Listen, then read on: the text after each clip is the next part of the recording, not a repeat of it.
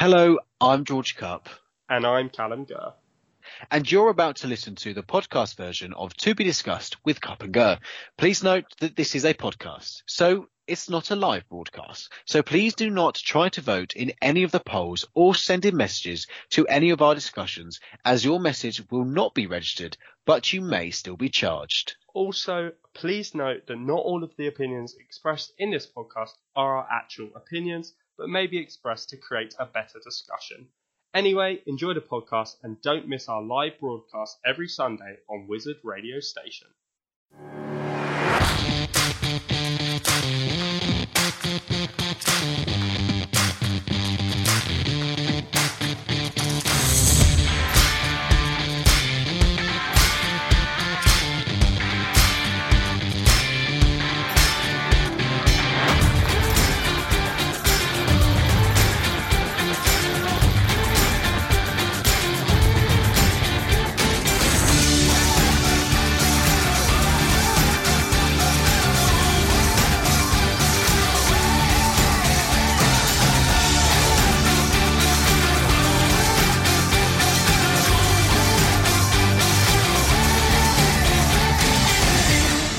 Good evening, everybody, and welcome to another episode of To Be Discussed with Cup and Gurr.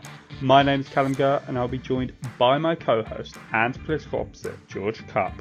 Hello, everyone. This evening, Callum and I will prove to you that you can have impassioned debates whilst holding vastly different opinions without falling out at the end of the night. So, this evening, we will be discussing was internal shadow cabinet disloyalty the reason Labour didn't win the last election?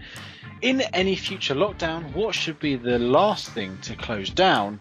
And lastly, will you go abroad in 2020? With each of these discussions being accompanied by polls, which you have the chance to vote on at wizardradio.co.uk forward slash listen. And these discussions will be open until the end of the song break between each topic. But first, last week we asked for you guys to send in your opinions on the question if you're a leader of a political party, what would be your main policy?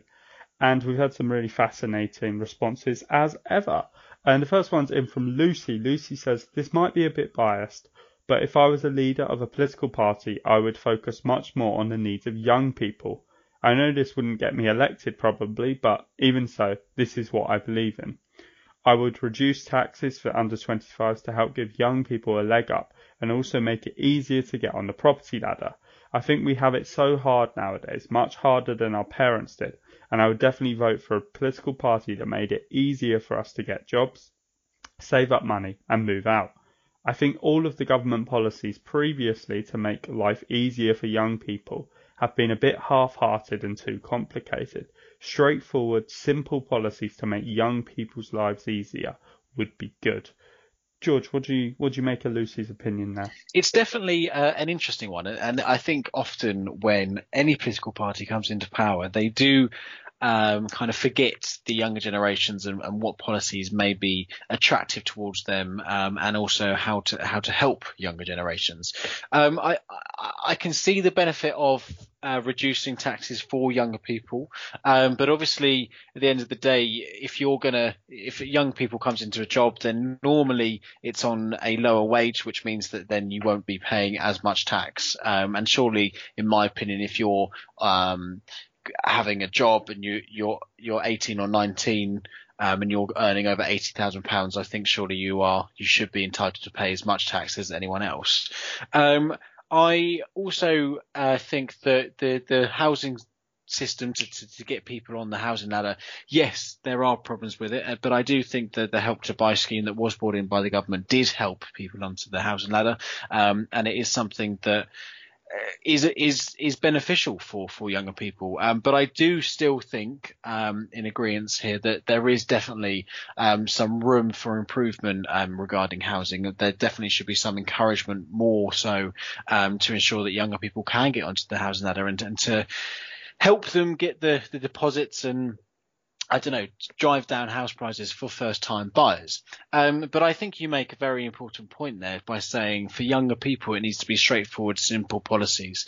Um, because I, I think unfortunately politics can seem like a very daunting and confusing world. Um, if you do look thoroughly into to policies that are coming out and everything. And um, by making things simple, straightforward, um, and to the point. I definitely think that would encourage more people to get involved in politics and also to, to vote for a certain party. Um, so I, I, think that is something that should be uh, taken on by, by any party. What do you think, Callum? Yeah, I think it's really interesting. I mean, obviously, Lucy, you're probably right. If you're focusing too much on young people, you might well end up not getting elected. But presuming that you did, I mean, I think it, it is a um, a good focus to have. Uh, and I think um, flagging up the, the housing crisis is obviously something that we we've said many many times on the show about um, how important it is to solve it solve that. Um, and I, I mean um, I think Help to Buy does help George, but I, I, mean I don't think it goes anywhere near far enough to to be quite frank um, in in kind of solving this crisis. I mean. Um, I think still the majority of younger people who end up getting a house tend to be able to get parent support. Not obviously, not obviously every person, but I think a, a hell of a lot of people um, that that is the case for um, still even nowadays, and, and so that that shows that um, it's still very much a, a kind of class based thing, the the housing crisis. Um, I think in terms of um, Lucy's idea for reducing taxes um, for under 25s, I think that's a very interesting one. Um, I, I, mean, I, I, think in in principle it's probably a, a, a good policy idea to have. It's it's certainly simple and straightforward, like like Lucy says, policy should be. Uh, I think my issue would be if we're talking about an income tax break for under 25s, the majority of under 25s up until maybe the age of 21, 22 aren't actually tending to earn very much that would get taxed. Um, I, I, mean, obviously, majority of 18 to 21 year olds would probably be in university, so therefore they're not going to be earning anything other than maybe if they have a, a part time job along with their studies. Um, and so therefore a kind of tax break's probably not on the whole going to be greatly beneficial anyway. Um, and and even so, then it's only really quite a short period, four years, to have any kind of tax break to build up enough money to to be able to save up for a deposit for a house. Um, so I, I think the kind of idea is a good one, um, but presuming that it's talking about an income tax break, I I think that it wouldn't necessarily have the, the, the positive impacts on which I think Lucy's intentions are are to have.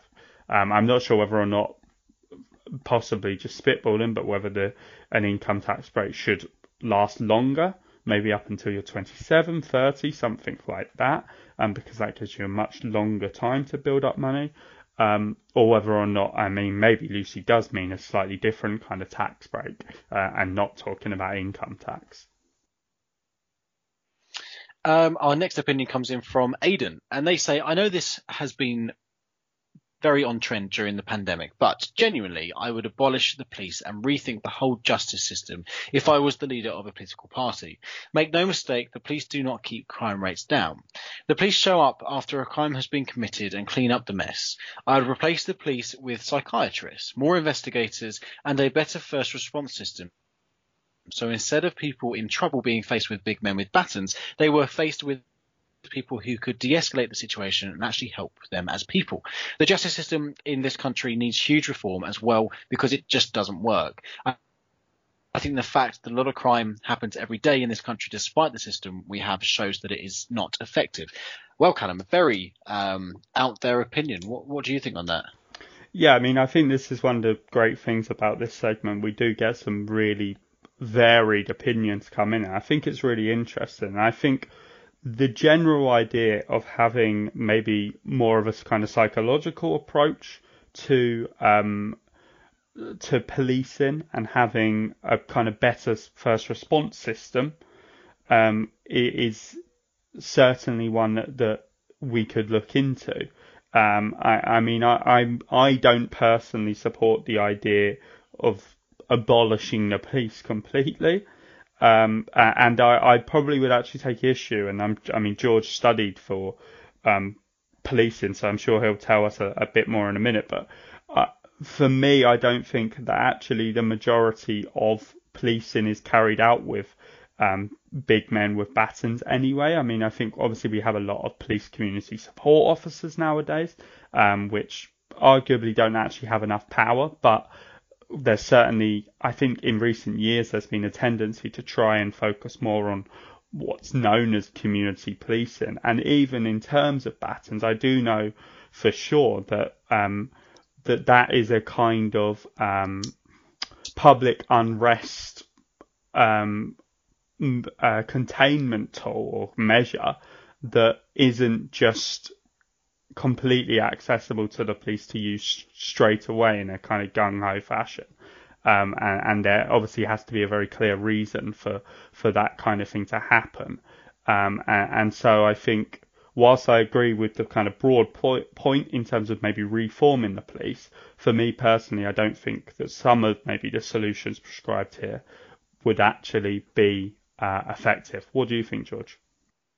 It is a definitely a very interesting point of view to have, Aidan, and, and I would um, love to see the the research and, and the this research that you've done in terms of finding actual evidence to, to prove that the system that we have right now doesn't overly work in reducing crime.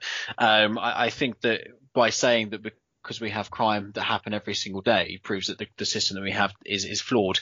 I think doesn't really make sense. I mean, no matter how strict a crime you're going to have, whether it was a military kind of service, you're still going to have crime happen. Um, and, yeah. and I think that yes, there are. Sorry, Callum.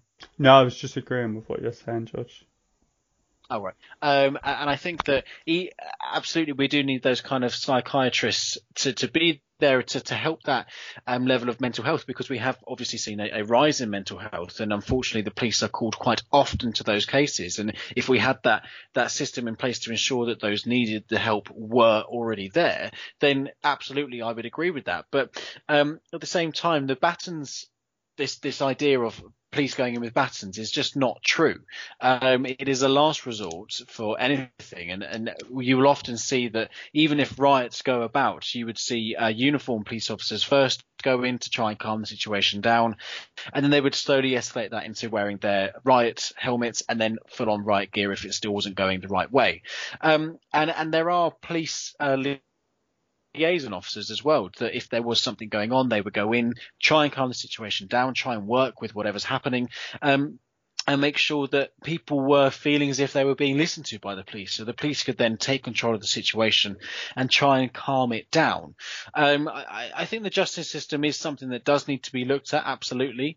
Um, but I, in my opinion, I don't actually agree that, Aidan, if you were to become a leader of a party and, and bring in these kind of measures, I don't particularly think you would get much, um, many votes because I think our police is, is very much loved in this country.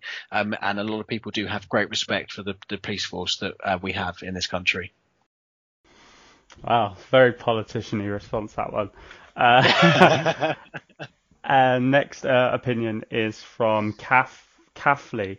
Uh, Kathleen says, I think our country needs to be rebalanced, and that's what I would aim to do if I was the leader of a political party.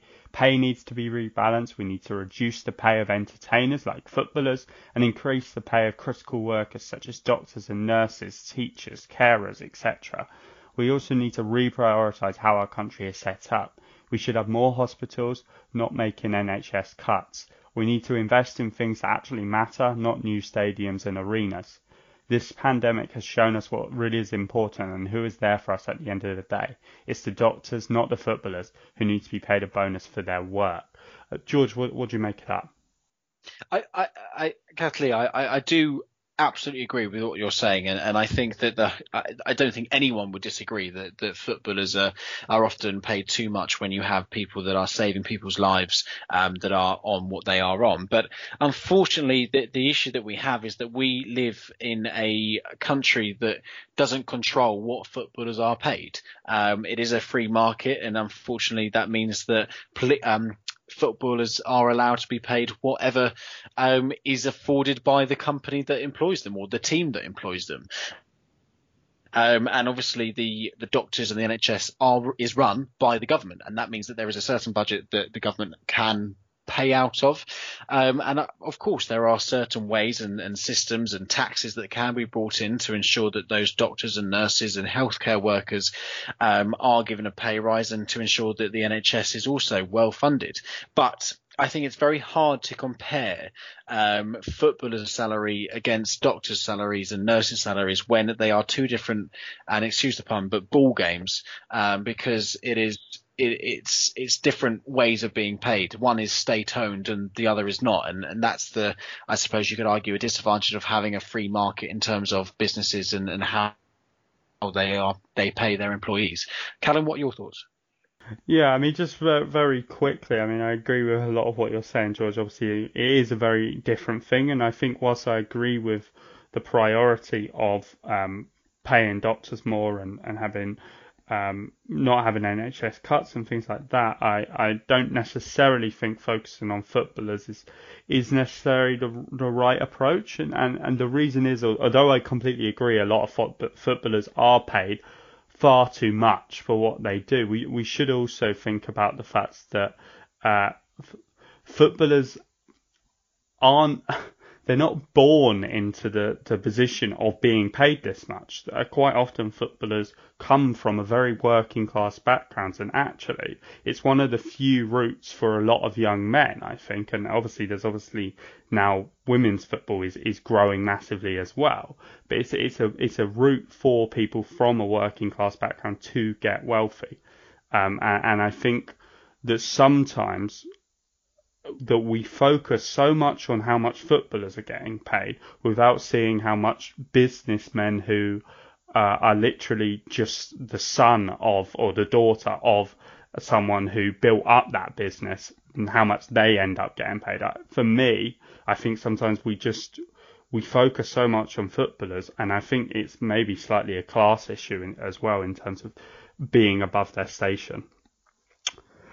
Right then, I remember we'll be announcing what the question would be for you to send in your opinion on at the end of tonight's show. So make sure you're ready for that for the chance to be featured in this segment of next week's show. And we'll be back very soon.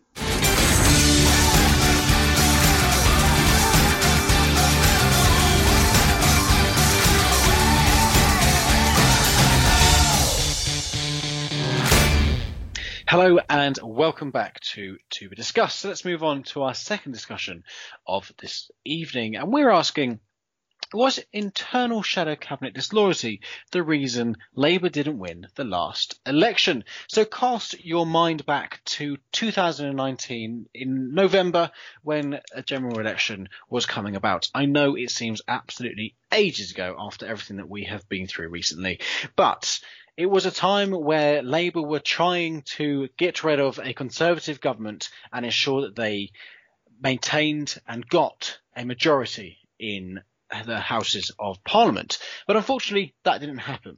There were many reasons possibly to blame, from Brexit to people not liking Jeremy Corbyn. But one of the ones that isn't talked about as often is the disloyalty that was possibly shown within the shadow cabinet.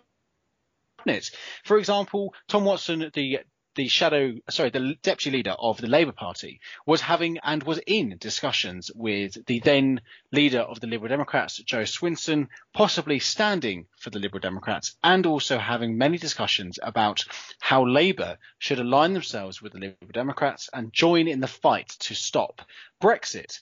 There were many disagreements within the shadow cabinet, um, and it is on record that Labour didn't like Tom Watson and did try to um, oust him to ensure that Jeremy Corbyn had enough support within his own shadow cabinet. But Callum, is this just another reason in the, in the book of why Labour didn't win the last election, or do you think this is actually one of the main headlines as to why they didn't win it? Um, I think that it's. It, I wouldn't say it's one of the main reasons why they didn't win the last election. But I would say it's one of the symptoms of the main reason they didn't, which was Corbyn, to be quite frank, uh, and the kind of socialism which he seemed to represent and the direction of travel that he seemed to take the Labour Party. And I think that the reason why we saw a fair bit. I think more early on in Jeremy Corbyn's leadership, to be quite honest, but we saw a fair bit of internal shadow cabinet disloyalty was because of the parliamentary party's reaction against that and then a desire to try and basically get rid of Corbyn as leader so that they could install someone who they argued would be more electable. Um, and to be honest, I mean, in a sense, it, it did, I suppose, end up working. Um, although in many ways you could argue that Corbyn, to a certain extent, went when he wanted to go. Um, although I suppose he probably would have wanted to have been prime minister before that.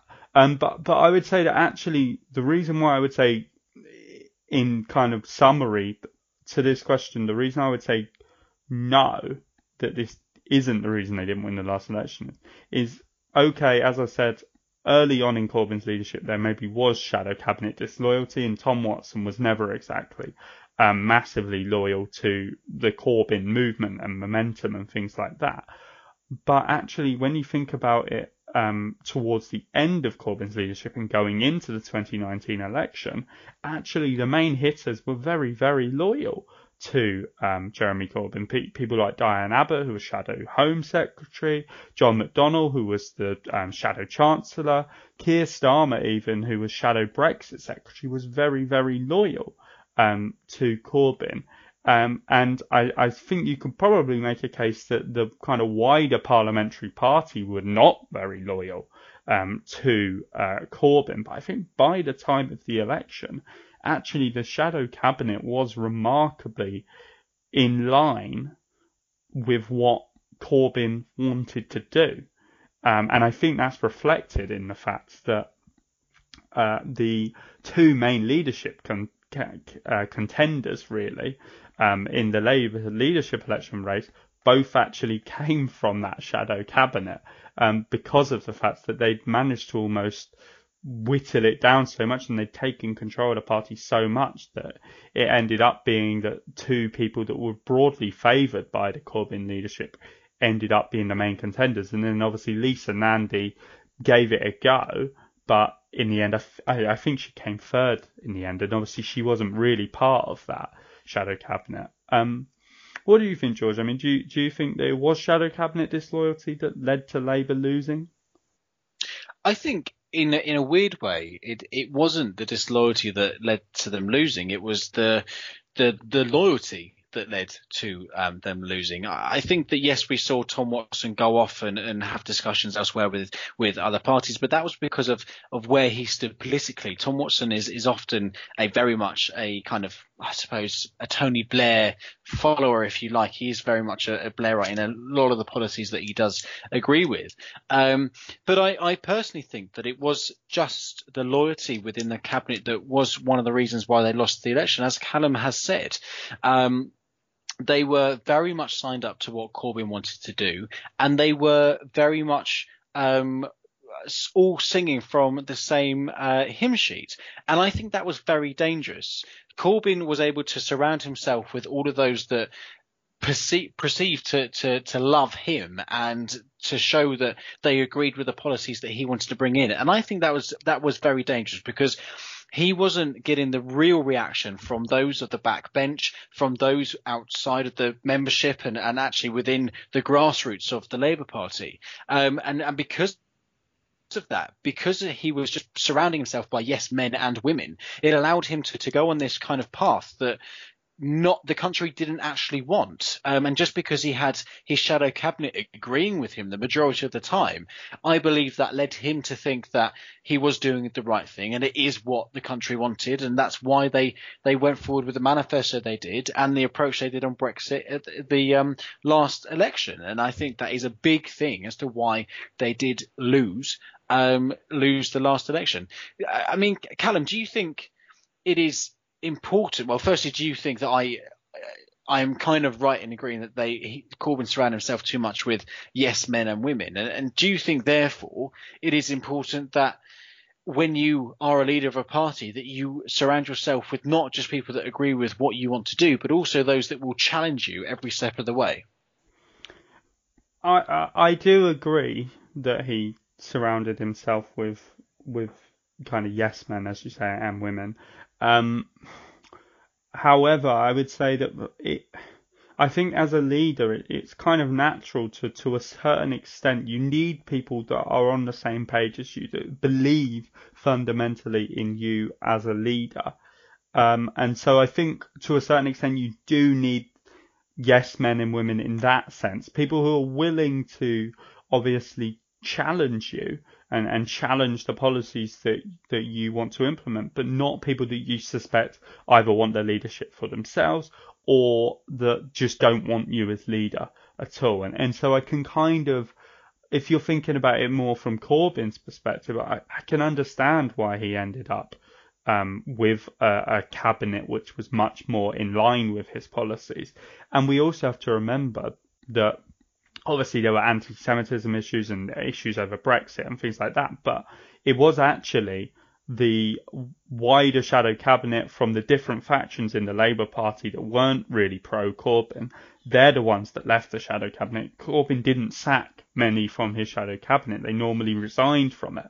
Uh, Lisa Nandy being an example of someone who resigned from the shadow cabinet.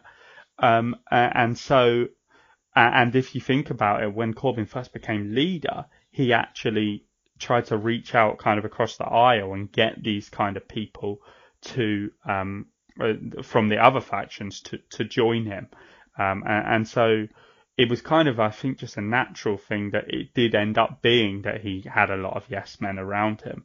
Um, one question I did have for you though is um, that obviously you, you mentioned that um, there weren't people there to challenge his policies and his policy ideas that he had, but do, do you not think actually that that kind of misses the point? Because the the problem in many ways maybe arguably this is more of a case in 2017 than 2019 but the problem wasn't so much the policies and the manifesto that Labour had. It was actually probably just the messenger. Because if you think about it, cutting down tax loopholes, invested more in the NHS, renationalising even the railways, these are all, the polls seem to suggest broadly popular policies with the electorate. And so it does suggest that actually Corbyn type policies weren't necessarily the problem. It, it was just the person who was delivering that message. I mean, do you think that's right? Um, yeah, I, I, absolutely do think it was right, and and and it is evidence in the fact that um, we have seen the Conservative Party kind of commit to a very much, or when they were running for the, the election, very much a spending kind of manifesto, um, and even now with the the kind of the way they want to recover the economy, it is again a spending manifesto, um, and I think that just shows that even if the Conservatives, a, a party that traditionally has proven to, to cut things in, especially in the social sector, um, if they are wanting to spend, that just shows that there is an appetite for those kind of policies, um, even within the conservative voters. Because I think it does, when you have austerity for as long as we did, there is that appetite as a country to just say, come on, we, we need that bit of leeway, we need that bit of freedom to be able to spend, to be able to invest in our economy and into, to, um, our NHS and, and the social sector, especially. Um, so yeah, I, I think that if we were, and this is why I believe it's such a dangerous or the Labour Party will become a very dangerous force in the coming election because now Corbyn has gone, I think that Keir will be able to take the policies that Jeremy wanted to implement to the next level because purely of the fact that it's not Jeremy Corbyn that will be trying to sell them. I mean, do you agree with that as well? Yeah, I think Labour are in a much healthier position now than what they were. I mean, they've got a massive mountain to climb, to be fair. Um, but I, but I definitely think as well that the problem for Labour last election, in so many ways, was Corbyn himself. Um, and mm. rightly or wrongly, I think he appeared scary to the electorate or the vast majority of the electorate. Um, obviously with his links to, to anti-Semitism and, and anti-Semitic tropes. Also, I think he, he seemed a very scary prospect in terms of foreign policy. If we look at his response to the things like the Salisbury attacks and also his approach to the economy, he just, he always seemed as a person far too radical, I, I think, um, for, for the country. Uh, and, and so I think that, you know, that's probably for me the reason why Labour lost the last election was Corbyn himself Um, and that's not necessarily a fair thing, but it's just the way in which he was perceived by the public. Yeah, and how do you think this poll's going to go? Um, I think that I actually think that most people are going to say yes, that it was internal shadow cabinet disloyalty. I'm going to say 55%. What about you? I'm going to say 40% for yes, but as always, there is only one way to find out, and that's for you all to go and vote on this question. Was internal shadow cabinet disloyalty the reason Labour didn't win the last election? And you can do that at wizardradio.co.uk forward slash listen. And we'll be back after this.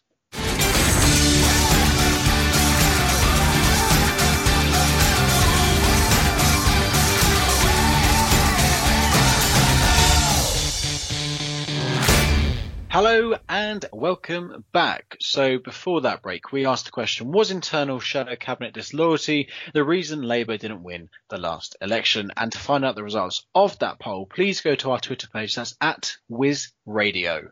Right then, time to move on to our third topic of this evening. And we're asking, in any future lockdown, what should be the last thing to close down. So in March 2020, the UK government introduced lockdown measures designed to cut down all non-essential travel and prevent the, spree- the spread rather of the coronavirus.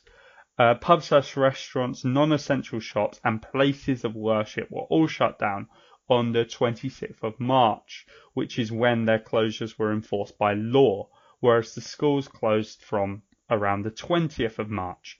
But would that be the same process this time around? The government has suggested that in any local or national lockdown, the schools would now be the final thing to shut down. But is that the right approach? George, in any future lockdown, what do you think should be the last thing to close down out of the following?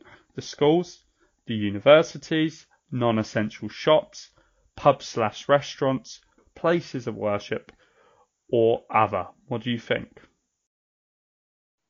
Well, for me, um, if we look back at how the lockdown kind of went and, and the processes that, that, surrounded it and, and, when they first came in, I, I very much actually agree with with the, what the government did in locking down certain things at certain times. I disagree with how quickly they did it, but I think the the approach that they took uh, in terms of what they thought was most important to shut down first was correct.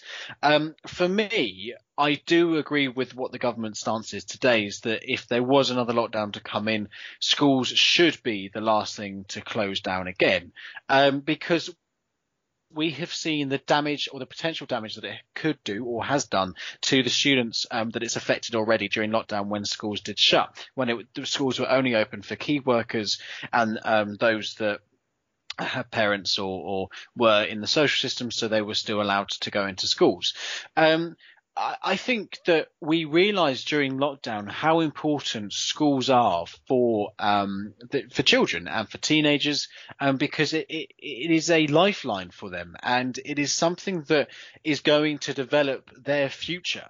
And it is wrong of us to to stop the education for those that um, will then be disadvantaged um, against all the other uh, generations or all the other years purely on the facts that um, this pandemic came about. And and if there are enough approaches and enough guidelines and legislation that is brought into place, um, if there is a second lockdown, um, to ensure that students are kept safe, that teachers are kept safe, then I personally do not see any reason why schools should be the first thing to shut. I, as I said, that is why I think they should be the last thing to shut because it is so important, so important that our children still have an education and therefore have a future when looking forward. Um, I do think that there are absolutely arguments to, to, to say that um, if we were to look at the the wider picture of our economy, and, and we've seen how how much it,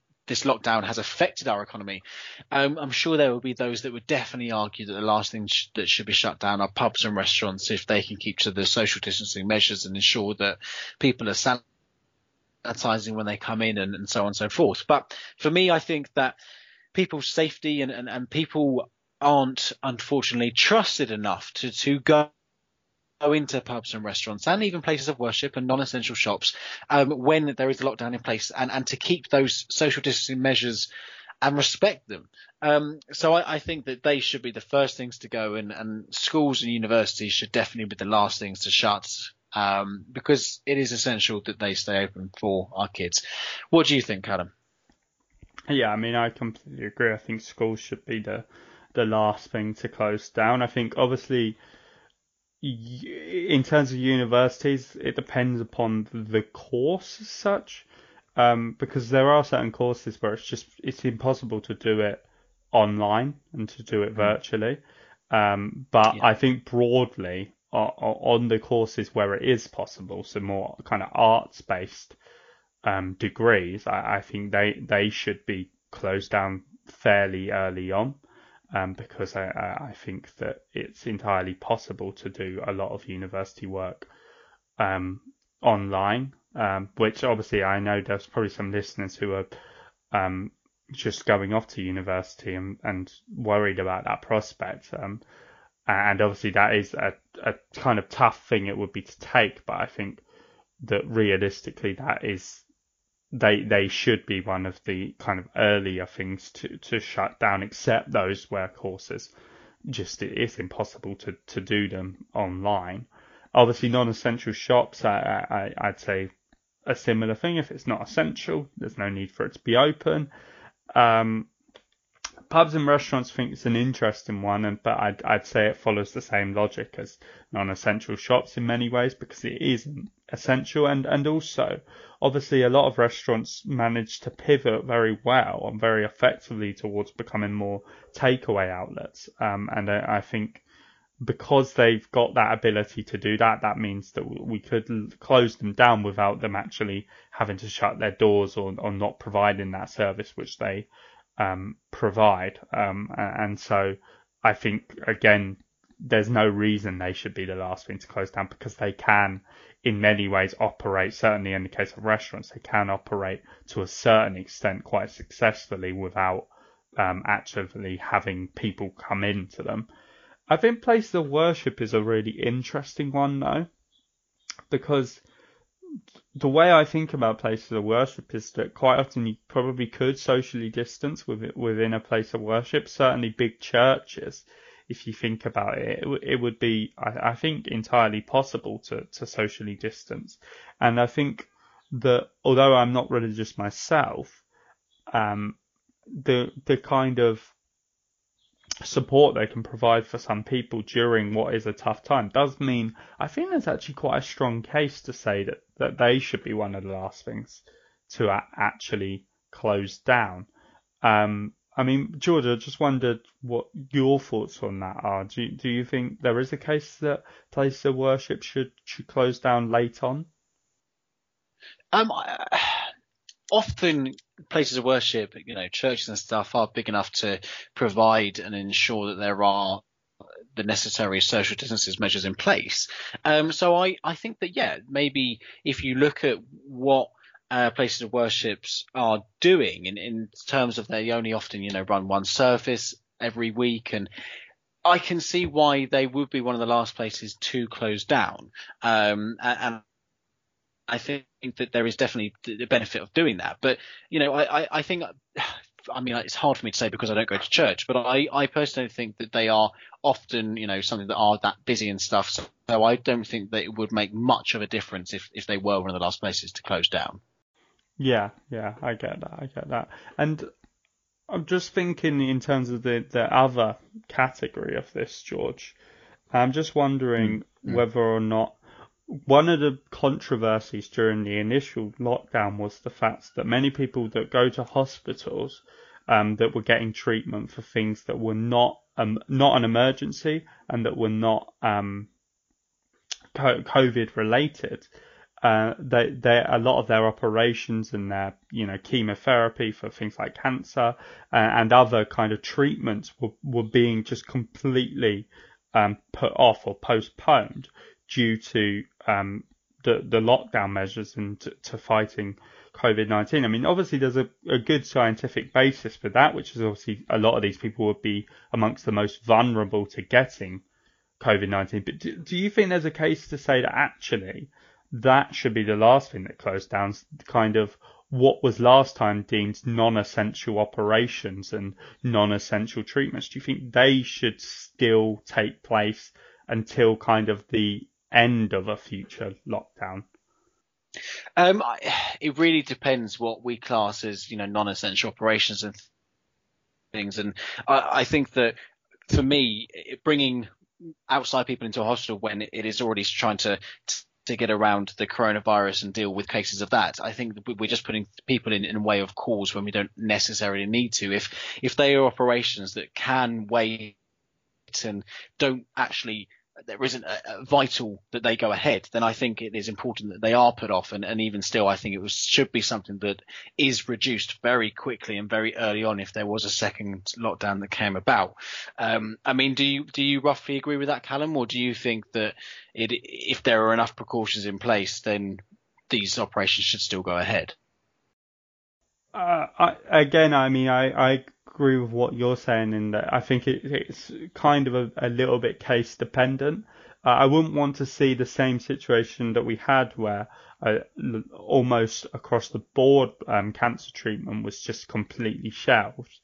Um, yeah. But I also would obviously want to make sure that people who had to go in for treatment were going in and were very much as protected as much as they can, and that obviously they would have to sign some kind of new um, agreement form which acknowledges the fact that there's a there's a risk with with um, COVID nineteen around them and obviously a, a, pandemic going on. But but I think with the right measures in place, it should be being looked at um, that actually what were last time deemed non-essential treatments could still go ahead, providing, of course, that that's not going to overwhelm the wider NHS, I suppose, as well.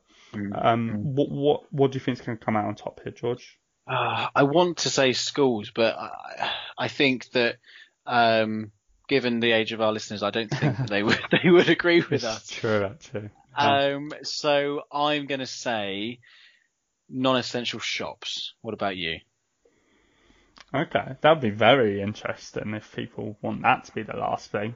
Um, I think I'm gonna say schools because to me it just seems the most logical place, particularly when you consider that young people, particularly primary school age, are the least kind of in danger of um, being severely impacted by the coronavirus. Um, so I just think it makes logical sense, but but we shall see but it's the only way to find out, of course, is for you guys to vote away on this question. So that question is, is in any future lockdown, what should be the last thing to close down? You can do that at wizardradio.co.uk forward slash listen.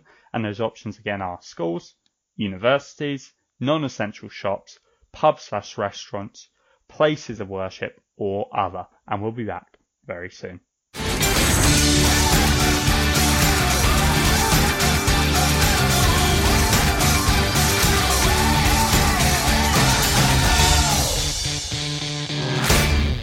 Hello and welcome back. So before the break we asked, in any future lockdown, what should be the last thing to close down? And to find out our results to that poll, head over to our Twitter page. That's at Wiz Radio. Right, okay, so let's move on to our fourth discussion of this evening, and as always, the most important discussion. And we're asking, will you go abroad in 2020?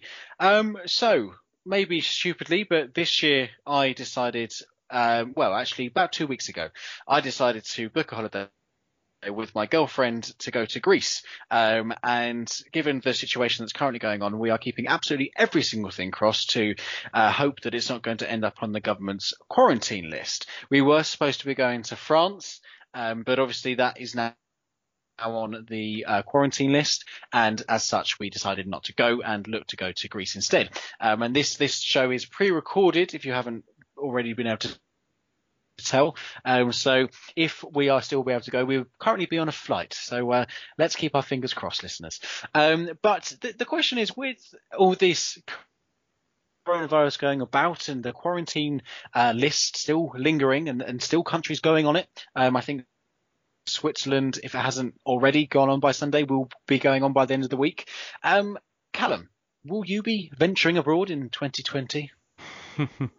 Chance would be a fine thing, wouldn't it? Uh, no, it won't be. I mean, for me personally, I, I even if I was in a position to be able to to do so, I'm not sure I would currently. As much as I'd love to, you know, go abroad in, in normal times, um, I think it's it's just there's a so much uncertainty there, um, not just in terms of you know that you could go over somewhere and put yourself at risk of obviously uh, getting the virus, but I, I think that more it's just the uncertainty of, and as you've alluded to in your introduction, George, of when you've booked a holiday at the moment, you can't know whether you're going to be going even even sometimes like a day before. You can't know for sure well you can, can, know that you'll be going but you you won't know whether you're going to be quarantining when you get back. I mean obviously we do have data which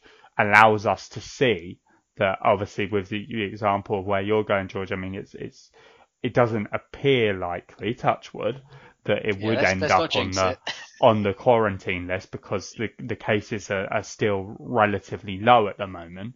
Um, but but even so, there's just that uncertainty there, and because I'm a bit of a panicker, I just don't think I could, could, deal with that. I mean, obviously, me and you, George, were originally, and uh, a few of our friends were originally meant to be going on holiday to to Greece uh, this year in September, which we postponed back in July, maybe. Um, and um, I, am quite glad that we ended up doing that just because it, it's taken away that stress and hopefully when we go next September, uh, as in 2021, hopefully um, we should be seeing things back to normal a, bit, a little bit by then in terms of foreign travel. Um, yeah. So I mean, obviously, George, I, have said I wouldn't go. We we very much know you you will be going um, abroad. I mean, what was kind of your thoughts behind that in terms of what why you've made that decision? I um uh as it as it's been said before, I'm uh, a di- type one diabetic um, and also have um, asthma as well. And I was advised originally when all this was happening to not travel abroad, not going on airplanes and stuff uh, by my consultant. And then as things kind of uh, developed further, with that kind of was a bit more lenient, and, and I was allowed to go to certain places. Um, but I will be honest that um, this during lockdown, uh, I worked my absolute backside off, um, and I was very stressed and very.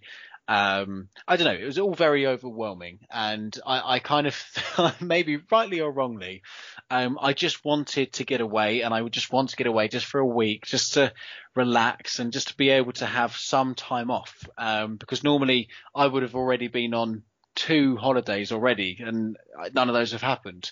Um, so I just wanted to be able to have some time off in some nice heat, um, and just enjoy myself and, and, relax and be able to I don't know be feel a bit more normal again and, and, not have to worry about work and all the emails that are coming in and stuff and I, I feel as if this time period is probably the only time we're going to get away if there is a potential that there is going to be a second lockdown. So I feel like it is now or never um, for this year. So I thought, you know what, you only live once. Let's just book it and, and see see how we go. Um, but I I I think that it's as much as um, my health conditions are a concern. I just kind of have the approach that you know what it's if if I'm going to catch it, I'm going to catch it. Unfortunately, whether I'm in this country or another country, um, and I think that for me, going to Greece is just something that I just have to do to try and recharge my batteries. Hmm, and and just on a, a, broader point in terms of obviously, I think well, it was last week. Now we we saw uh, another um, travel company um, go into administration, STA Travel, which obviously a lot of our listeners may well have in the future ended up using because it's very very popular with people uh, who want to go on um, uh, years abroad and, and, backpacking. That that's the word, George. Um, and uh, obviously we don't really have time to get properly into this. But are you broadly worried about the future of the travel industry? Because that's not the first um, company that's that's gone bust effectively as a result of this outbreak. Yeah, I, I, definitely think that um, we should do this as a topic in future. Um, but yeah. I, I, definitely think there is potential that the, the, future of the of the, the travel industry is under threat, um, and it's definitely a question or not if certain governments in, in different countries should get involved to ensure that the travel industry can keep going and businesses like British Airways, Virgin, EasyJet can keep going, um, and that people don't become unemployed. I mean, I, am guessing you roughly agree there, Callum. Yeah, I mean, um, as you say, I mean, this is definitely worthy of another topic, but I think the travel industry is probably the most critical or critically endangered industry uh, in in Britain at the moment, for sure. Mm. And how do you think this poll is going to go? I think most people will say no. I'm going to say um, 60% of people. What about you? I'm going to say 80% of people will say no. Um, but there's only one way to find out what that result will be, and that is for all of you to go and vote on this question. Will you go abroad in 2020? And to do that, you can go on wizardradio.co.uk forward slash listen, and we'll be back after this break.